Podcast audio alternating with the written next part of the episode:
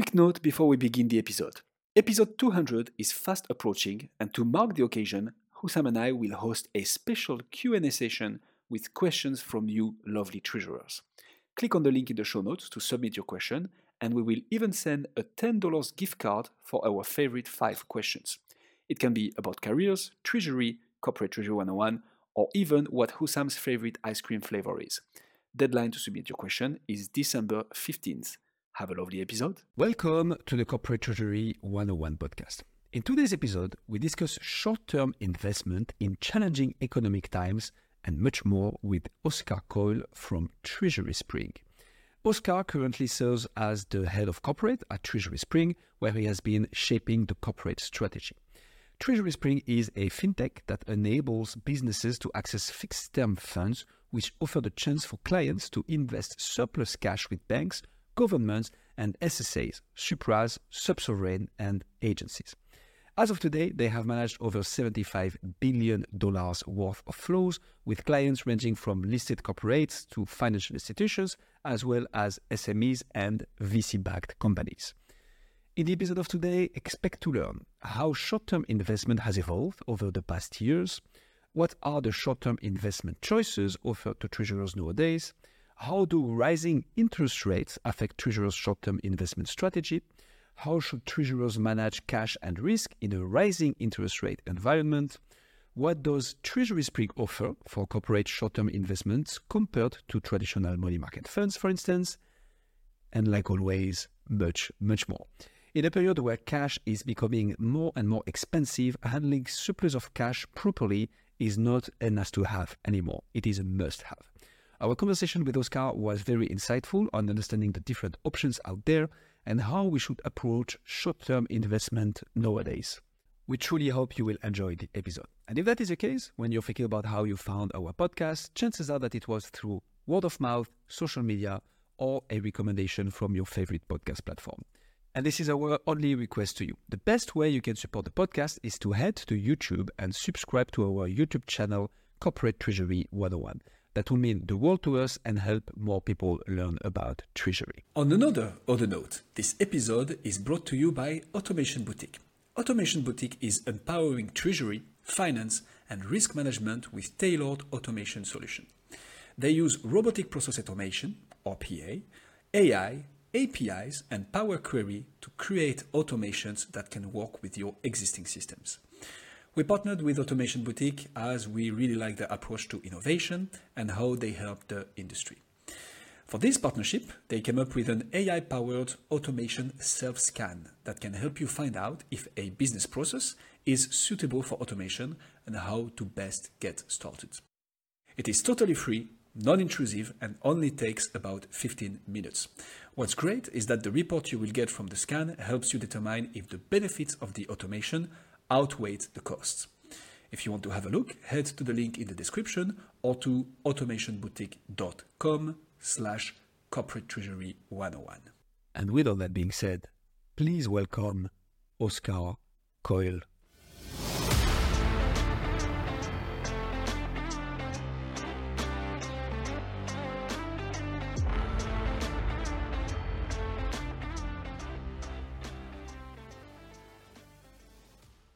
Oscar, thank you so much for joining us on the show. Um, we would like to start uh, by talking about short term investments and its landscape. So, could you maybe give us a brief overview of what short term investments are, why they matter, and how treasurers should be looking at them? Yeah, look, ab- absolutely, and um, I think when the when the you know to take it take it back just a, just a quick step, and exactly you know, so what is a short term investment? You know, and what is what is cash management? You know, it is exactly that. It's investing. So you are choosing to place your money somewhere. So if you're choosing to place it in a bank deposit, you're you're taking on that bank's risk. You are taking on a degree of credit risk. You are in fact giving that bank an unsecured loan. So it's always rem- uh, always important, I think, really, to remember that actually, even if you're just placing money on a deposit, it's not like it's actually locked away in a safe, right? You know, as you imagine when you're a child and it's in a bank and it's in a safe, that's not quite how it is. You are lending that money to the bank. And I think what really has been popular for corporate treasurers has somewhat been dictated by what is easy. You know, what's what's easy to get your hands on and, and, and what's easy to access. And really, that's been two things. Um, that's been short-term money market funds, so your AAA rated liquidity funds. They've been around now since the 1970s. And Maybe we'll talk about them a little bit later. Um, but corporate treasurers use those. They've got great utility, same-day access, and allow treasurers to be somewhat flexible with, with their money. And, and, and like I say, there's portals for them. There's multiple different homes they can access them.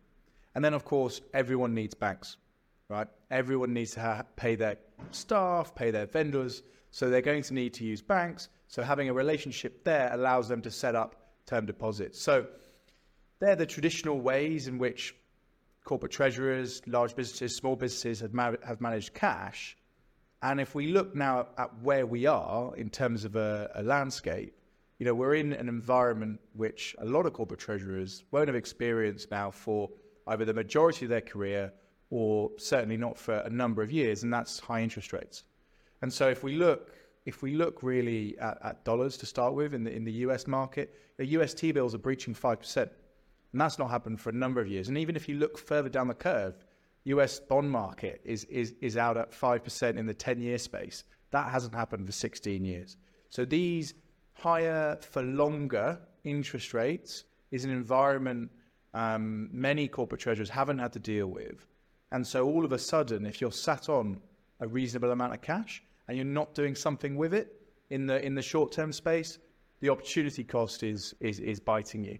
Um, so that's the landscape. It's now more important than ever, I think, um, to to do something efficient with your surplus cash.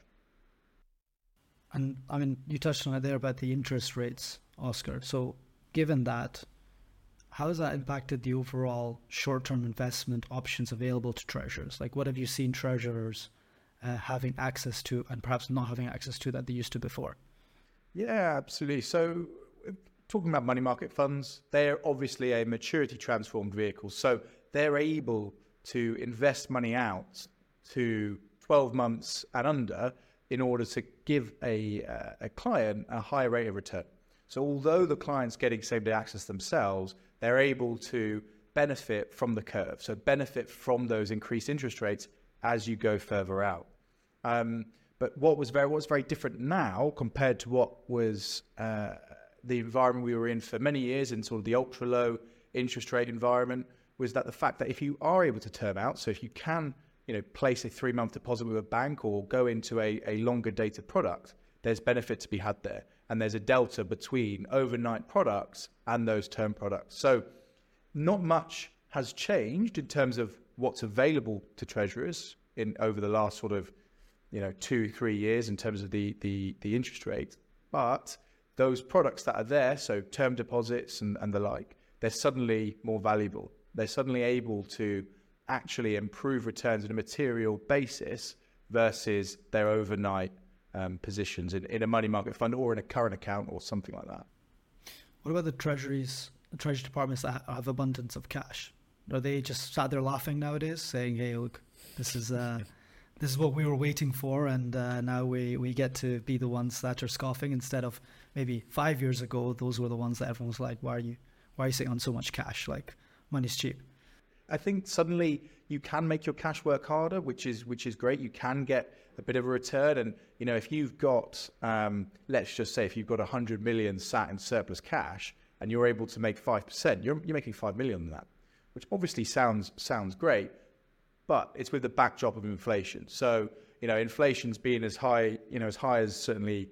You know, I can remember for the last 20 years or so, yes, okay, that there has been higher levels of interest rates historically, inflation rather, but we're suddenly in a higher inflationary period, and of course, that is eroding the value of those deposits. Now, whether it's a it's a good thing to be sitting on, you know, extreme levels of cash, who knows, right? It's it's hard to play off the advantage of having that cash available to you, but then also, um, you know, being able to manage it and, and place it into into you know longer term deposits. You know, we'll come on to it probably, but there's always a playoff between liquidity and yield, and of course, above all of that is is security as well.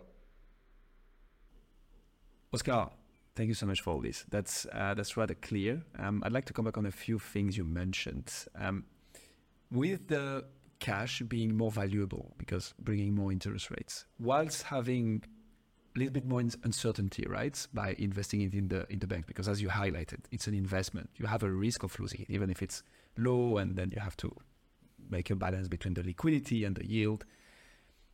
Are companies and corporate treasury departments not tempted to just keep the cash in house and potentially not to sit on it because it's valuable, invest more within the company? What I'm asking is, is the rise in interest rates obviously meaning that there would be a rise in short-term investments from within the company towards the outside world with third parties? Or does that simply mean that cash needs to be more strategically allocated, but not necessarily outside in short-term investments? What's your what's your thought on that? Yeah, I, th- I think it's it's really interesting, and of course, it will vary massively from company to company and what their own strategy is. And if you think about the way a company should and, and most do look at cash, you, can sort of segment it into separate buckets. So you have your working capital cash, and that's cash you're going to be dipping into and using all the time. So you're using it to pay your staff, to pay vendors. Um, it's going up and down like this you're not sure exactly where it's going to be. So that, that cash has got to be into real cash products, so real overnight investments. So whether that be something like a money market fund or a current account in a in a bank. You then go into what you might call sort of excess cash. So this is the the, the pool of cash that you have. That, you know, typically your working capital is not going to dip into it. So you've then got an option with that cash. You know, are you going to term it out three months?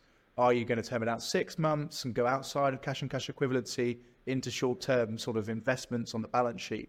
Um, that's where you know you've kind of got to make the decision as a company, and then you have you know the the next sort of bucket, if you like, which is that strategic cash. So this is where you can take a longer term view. You know, where do I where do I think we are in the interest rate cycle? You know, do I think I can turn this out for 12 months plus now and get a maximum return? Like, are we hitting terminal interest rates about now. So this is a really interesting dynamic that's probably coming into people's mind right now with the Bank of England just today. You know, the the third of November. Is it the, is it the third or is it the second today? I always lose. I always track. The second November. The Bank of England's uh, committee meeting today um, at the MPC announcing they are keeping rates where they are. You know, this is probably an indication that maybe we're coming to those terminal levels, and so Treasury's got to start thinking about well, if I've got this cash, if I term it out now for a longer period, I'm getting the maximum amount out of that. I guess it always depends about you know how is a treasurer viewed. Are they there as a value add? Do they have this big pool of cash and their job is to try and make that work as, as hard as possible? Or is it all about just keeping it as safe as possible? I think it's somewhere in between. Um, you know, you've got to always prioritize the, the capital preservation because if you lose that cash, you know the company may not be able to run. We know that cash is the lifeblood of an ex- of an organization. So I think it's a bit of a, a bit of a here, there, and everywhere answer for you, Guillaume. But I think it varies. I think it, and I think it depends on on how you're bucketing up that cash. You know, is it in operational? Is it in strategic? Or is it in sort of that excess, that excess bucket, dependent on, on what you can do with it? Okay, makes lots of sense. Let's just let's assume then that we are looking at um, third-party short-term investment tools. What are the most popular instruments for treasurers right now to park their cash in the short term, especially given the current context? I think you brought up the the repo a bit earlier. Maybe we can delve into this type of instruments that are options for treasurers. Yeah, absolutely. I think you know it comes back to that old adage of SLY, so security liquidity yield. Um, and I'd sort of like to throw in the third, the fourth um, term there, which is which is diversification. You know, treasurers will always want to be able to be diversified, secured, liquid, and, and then get a recom, you know, a a, uh, a an appropriate level of yield. Um, now, what is popular, as I was sort of alluding to earlier, has been dictated by what is easy to access. So, you know, you can easily access money market funds, you can easily access term deposits. Um, in terms of other options that have been or are available to treasurers, something like a, a repo, you know, this is usually an instrument which takes a lot of heavy lifting to access. You need to appoint your lawyers to agree your GMRA, so your global master repurchase agreements. There's a lot of work that goes into setting up those transactions. When you get there, they're great. from a risk adjusted return perspective, not only are you, so first of all, facing a very high quality bank, but you actually then have this almost comfort blanket of collateral, which can be liquidated at, you know, at any point given a default. And also the way in which you're funding that bank from a regulatory capital point of view um, is, is very favorable to them, meaning they can pay a higher return. So you can be in this somewhat um, strange position of taking less risk, but getting a higher return. Uh, and that sometimes people gets, uh, you know, pe- people struggles to get their head around a little bit. But this is, as I say, this is how the very large investment banks manage their cash. They always do it on a secured basis. I think if there was somewhere where you could access repo much more easily without any of that heavy lifting, this would be a very popular instrument because it kind of ticks all those boxes of security, um, offering you a way to manage liquidity risk. And we could talk about what liquidity risk is in, in, a, in a bit as well, maybe. And of course, it gives you a, a, an appropriate level of yield. Um, but just to think really about diversification, I think it's really interesting, right? You know, we think about diversification on one level, really, which is just being diversified, diversified across institutions. So a treasurer might think, like, you know, I've got 10 banks, um, I use a couple of money market funds, I'm really well diversified. So if we think about the banks for a second, you know, they're pretty linked. There's contagion risk there for sure. Um, you know, it's it's they're they're all open to the same sort of risks. We saw what happened with Credit Suisse when that was going on. Um, some of the other banks across Europe were looking a little bit on the edge. Um, so there is a degree of contagion there. So are you truly diversified if you're only ever in in banks? And then if we think about money market funds, yes, they invest across a number of different securities and do provide a decent level of diversification but there's a limited universe to what those money funds can invest in. So if you're in one, two, three money market funds, you're pretty much just doubling down on, on, on credit risk to those underlying institutions. Of course, there's the utility they do provide. They do provide that diversification. Um, but if you are a, a corporate with you know high levels of cash, really opening up another money market fund, it's not adding any diversification. And so I like to think about diversification on those two levels. It's across institutions, so, you know, spreading my credit risk, but also across asset classes.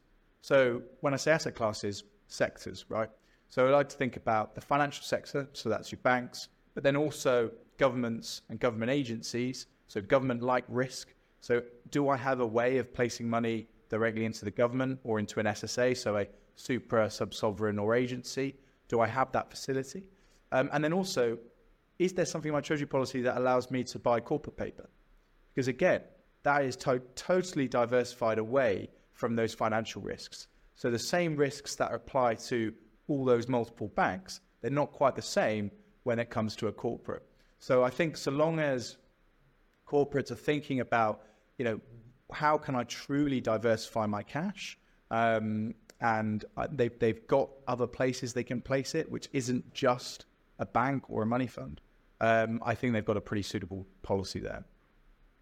Is it something that you see uh, companies investing in commercial paper? Like, is it something common? I'm wondering because if we consider banks being risky nowadays, aren't corporates even more? Like, is it something you see in the market? So it is something we see um, that corporates are buying other corporates' paper. That does happen. Um, and you know, I'll, I'll, talk about the difference between the US sort of corporate treasury market and, and UK slash Europe in, in a second. Um, but if you think about how most corporates view banks and their credit risk, they're using credit rating agencies, right? They're looking at them. They're saying, okay, S&P has this rating, um, Fitch has this rating. It's it's above my it's above my threshold. It's it's A minus or better. It's okay. I can I can use them and think done. Um, whereas actually, a lot of these corporates who are out there issuing paper also have pretty strong credit ratings from these from these agencies. And so, from a risk perspective, if they're rating it as an A and there's a bank rated A, then then it's looking it's looking pretty good. And as I say, it's offering diversification, which is the which is the key.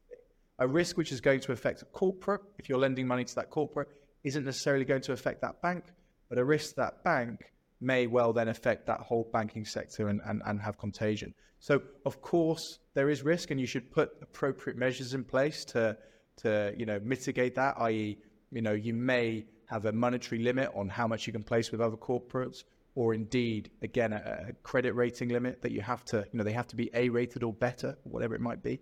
Um, but I do think there's a place for buying corporate paper directly. And I touched on it just a second ago, but in the US market in particular, this is something which is much more routinely done.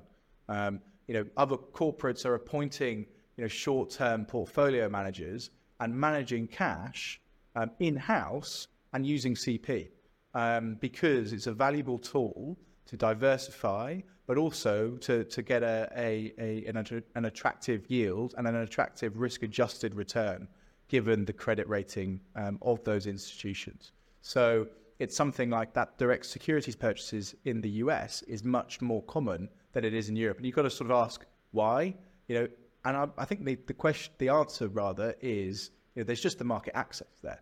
That there are, there is the way of doing, there are ways of doing it. Whereas here and, and across Europe, it's limited, but it's growing. And I think um, that will be something which will be really interesting to see over the next sort of few years as, as it grows.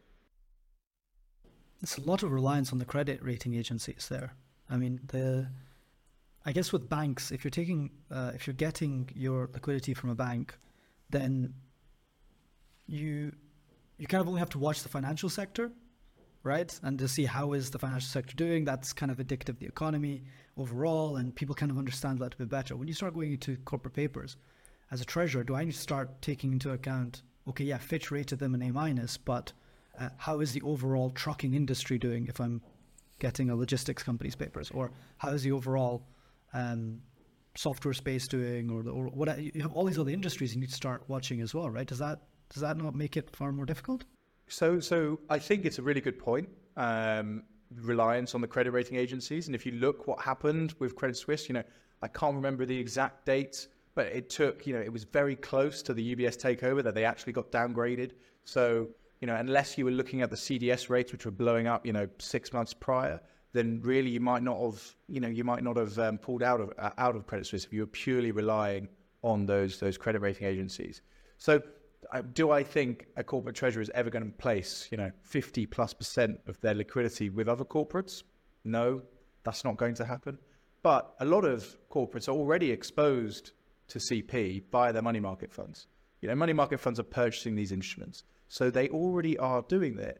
If they had a way of buying those pa- those papers directly, could they place an element of their portfolio in them? I think so. Um, you know, you certainly wouldn't place a great deal, I don't think, um, but you would probably use it because you're right. It's impossible for a treasurer to stay on top of the trucking industry, the logistics industry, and all of these things, as well as doing everything else that they do. And and you know, to a certain extent, that's why there is the reliance on the credit rating agencies because treasurers simply don't have the bandwidth to, you know, have a have a team of credit rate uh, credit analysts who are working away in the background and looking at balance sheets and whatnot to do those.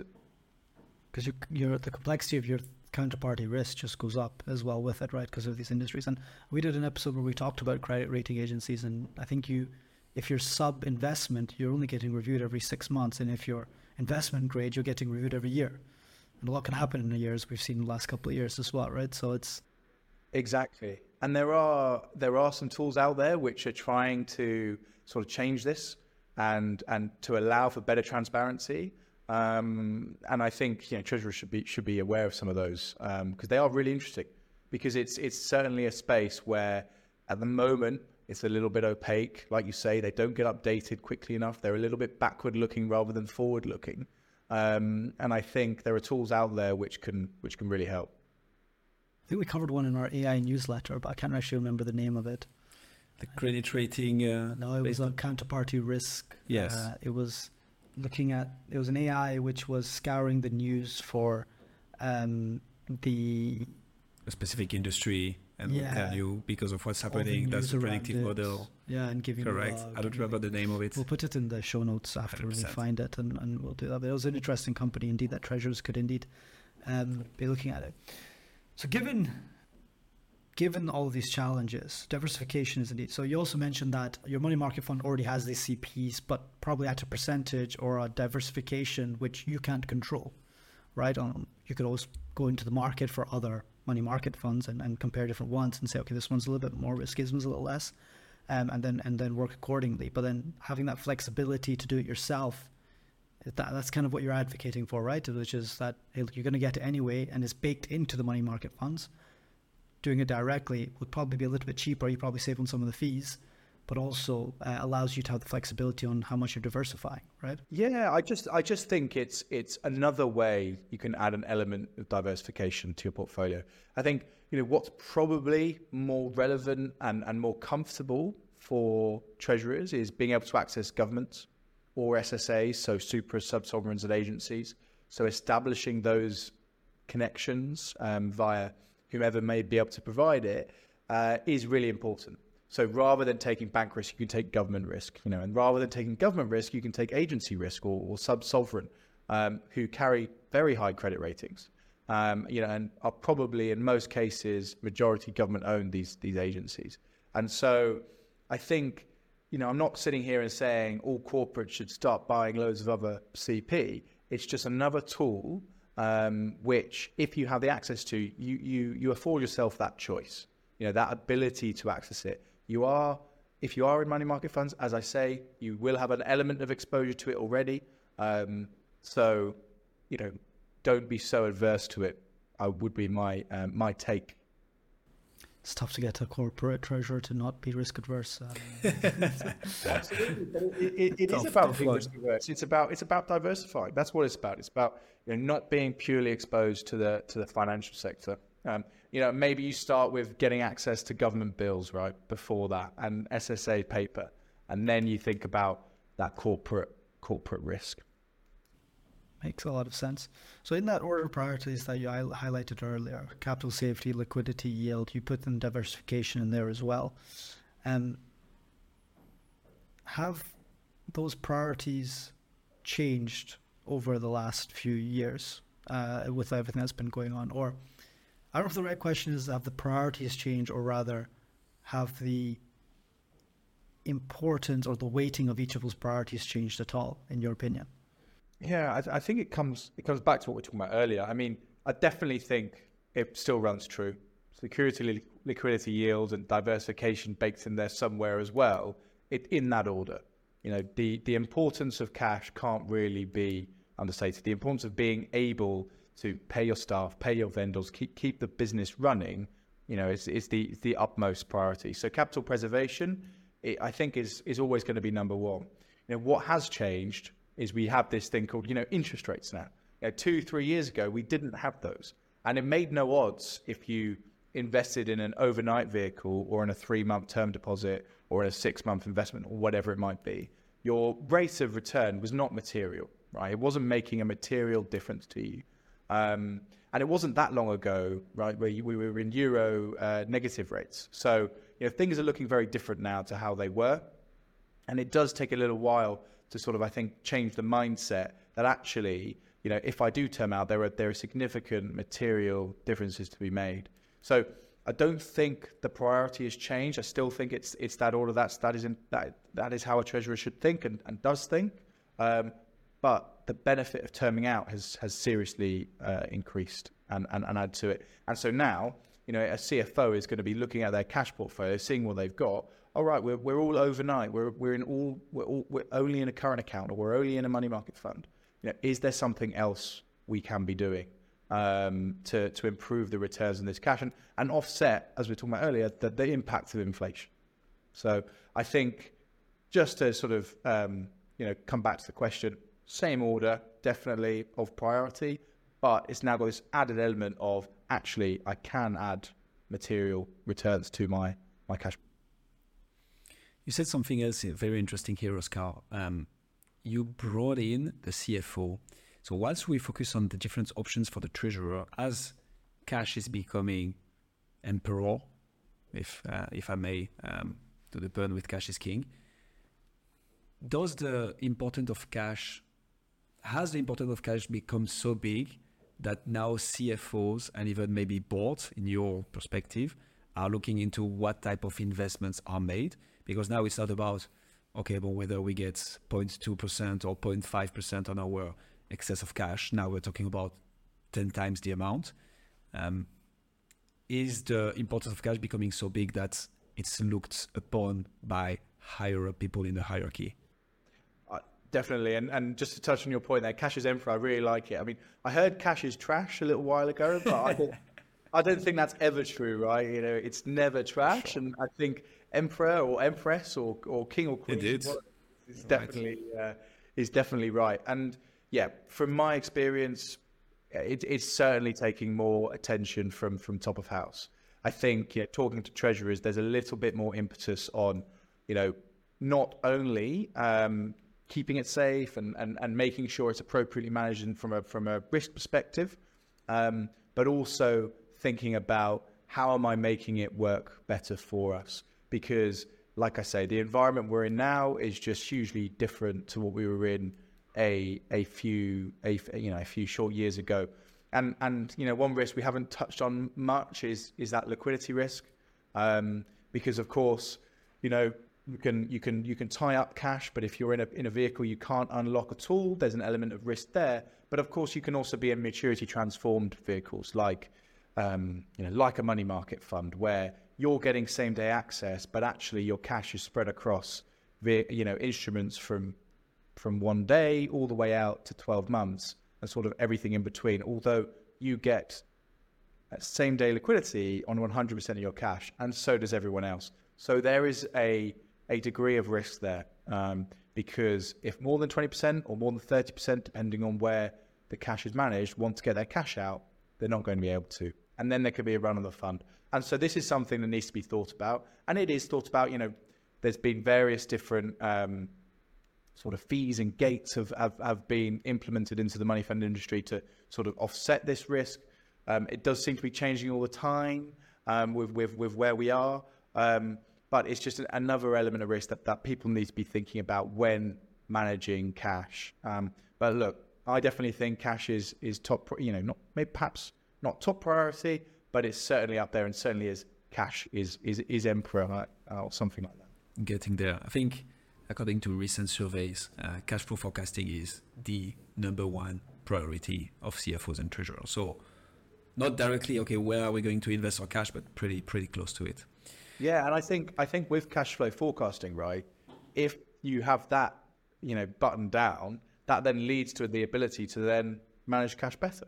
It means you can invest it further out. It means, right, I know I'm not going to need this pocket of 50 million for the next three, six months.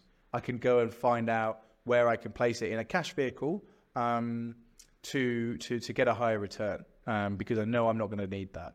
You know, it's it's cash cash flow forecasting is an interesting one because it always will come back to you know I, I think we we talked about trash already, but garbage in, garbage out um, in terms of cash flow forecasting. So these tools are great, but it's all about getting the right data.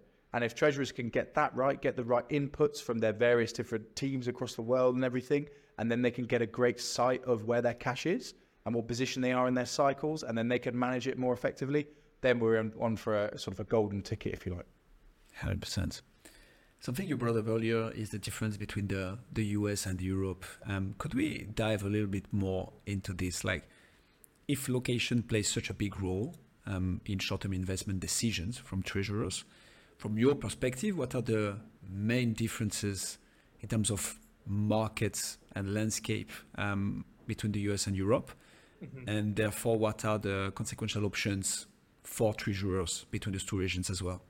Yeah, definitely, definitely. I mean, there's a few key ones. Um, I think, and look, I'm not, I'm not sitting here saying I'm an absolute expert and I know, you know, exactly what every US treasurer thinks compared to every European treasurer.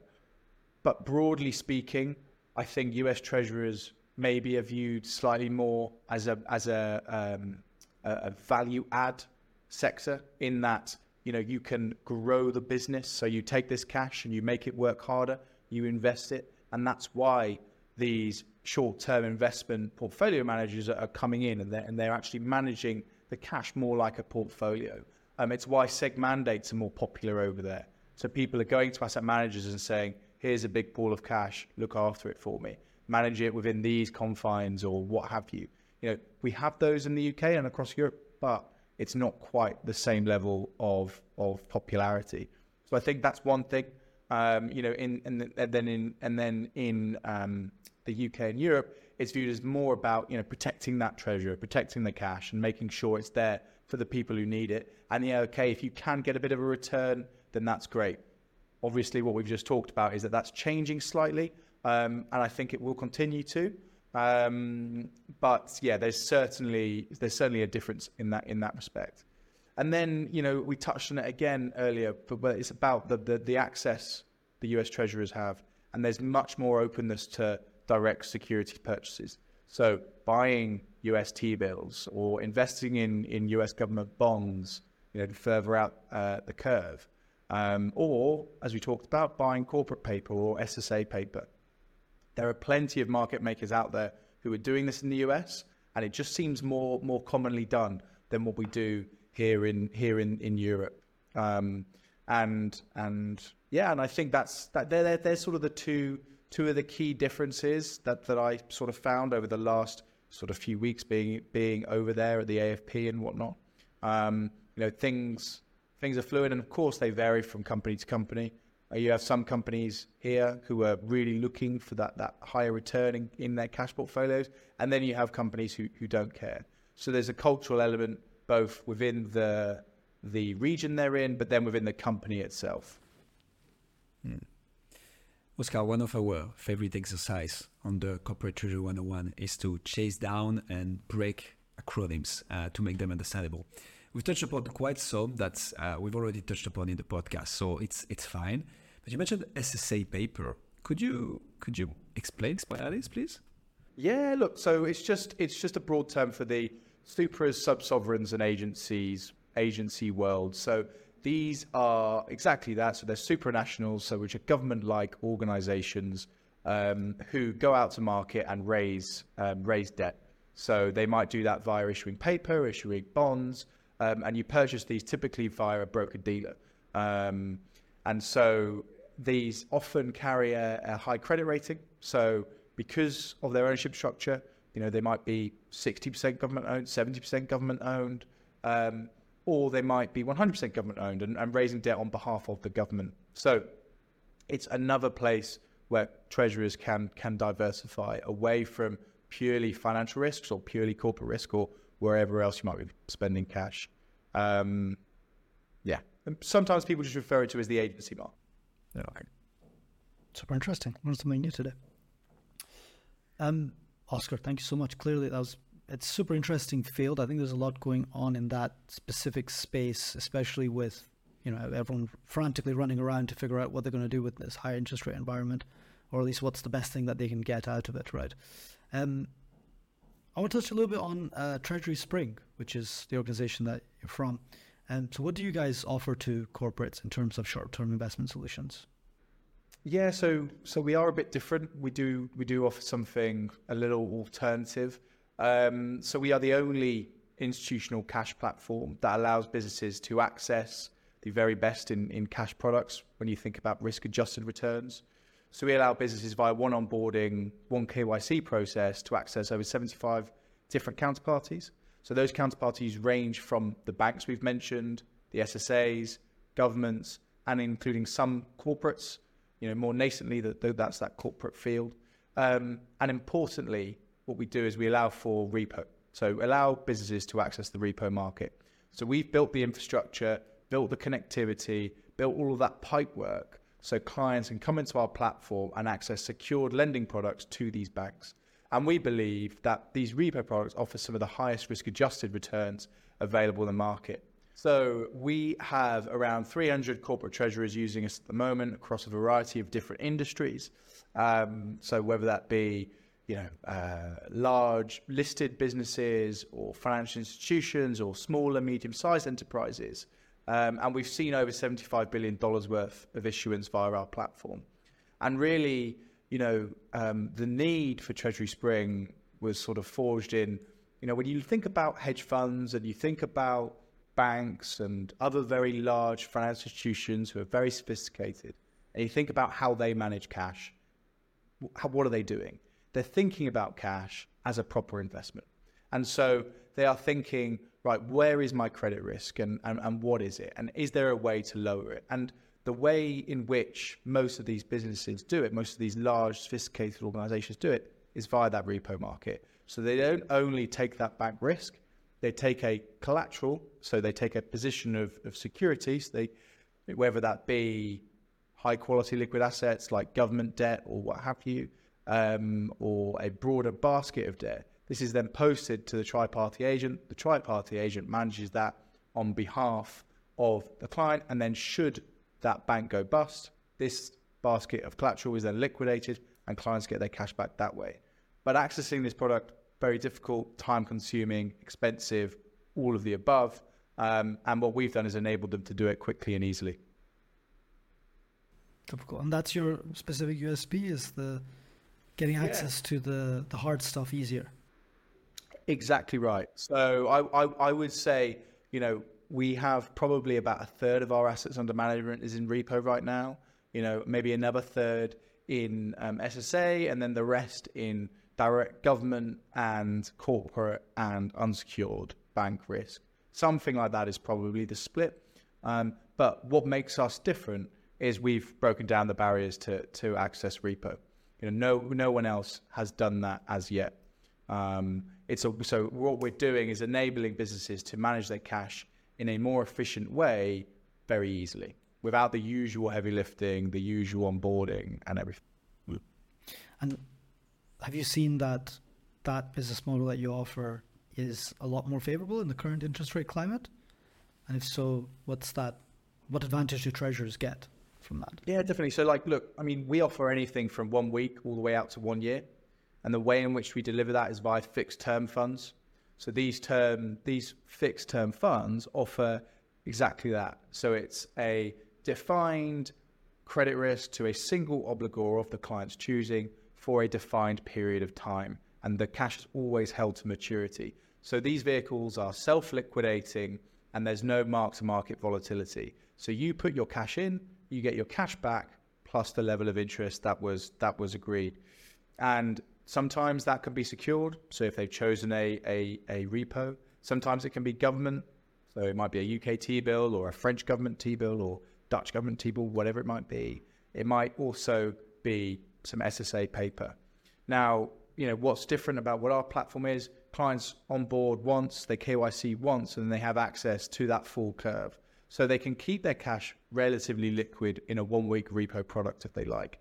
They can keep their cash out three months, you know, sort of keeping it under cash and cash equivalency rules. Or if they want to, if they think we're getting to terminal interest rates, they might term it out even further, go out to a year and make the maximum use of that value.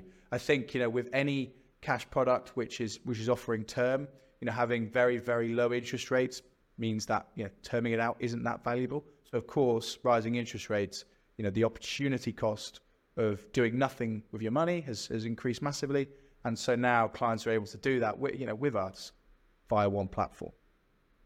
Super interesting. And do you are you managing these funds yourself, or are you sort of like a broker for multiple firm funds out there? So, so look, good, good question. So we're not, we're not a broker. We're out there originating these these deals. So we have the relationship with the underlying banks, with the underlying SSAs, or if we're using a broker dealer, with the broker dealer as well. So what a client does is they come into our platform. They'll choose from a menu of short dated fixed income products. So whether that be um, a one week repo or a three month SSA paper or a two month government bill They'll then select that. We then, on the other side of that, go away and purchase the underlying asset, and then a client is issued a fixed term fund, which is their fixed term fund and their fixed term fund alone.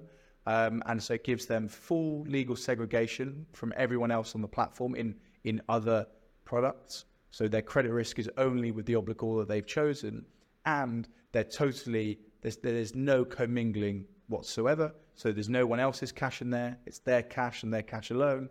And also, there's no maturity transformation. So if I'm in a one month fixed term fund, the underlying asset is a one month asset, which means there's no liquidity risk in the sense of mark to market volatility. What you get is you put your cash in and then you receive a cash back plus interest upon maturity. Amazing. That sounds like something that could be definitely of interest. What's required, though, on the implementation side of things, Oscar, for a corporate? Like, do they access your dashboard or your solution from the cloud? Do you integrate with the TMS? How, how does this whole thing works? So it's a simple desktop website. So simple API. So clients log in. They'll, um, you know, they log in passwordless entry using, um, you know, Google or Microsoft 365 or whatever it might be, and then they've got access to all of those different places for cash. Now, in terms of integration, you know, clients we produce reporting which we plugged into TMS, so clients can see within their TMS where their holdings are, and we produce monthly statements and everything like that as well. Um, we plug into other portals in terms of reporting if clients want to see them within those. Um, so there's no complicated integration needed. There's no TMS implementation process or anything like that. This is a from a from a technology standpoint in terms of actually using it. It's very straightforward, very very easy to do. And if you don't mind me asking, Oscar, what's the so how does it work? Is it the corporates paying for the solution, um, and then there is like some bits on the investment. Is it on the bank side? How does it How does it work exactly? If you don't mind sharing. So, so a client a client invests and they get a rate of return, which might be let's just say five percent, and that encompasses any costs fees that we have. So we don't charge an onboarding fee. We don't charge um, you know a usage fee. There's no minimum balances required. So if a client likes the look of a price and they invest, then they'll do that. And then that's where we make our money within that transaction already built in. So if a client sees 5%, client gets 5%. Mm. Awesome. Oscar, thank you so much. Anything else you'd like to add to short-term investment, the landscape, what treasurers can have and choose among uh, the different options, or TreasurySpring even? Did we cover everything or anything you'd like to add? Yeah, look, I mean, just in terms of in terms of short-term investments broadly, right? You know, what what does a what does a client want to be thinking about? You know, they want to be thinking about their credit risk.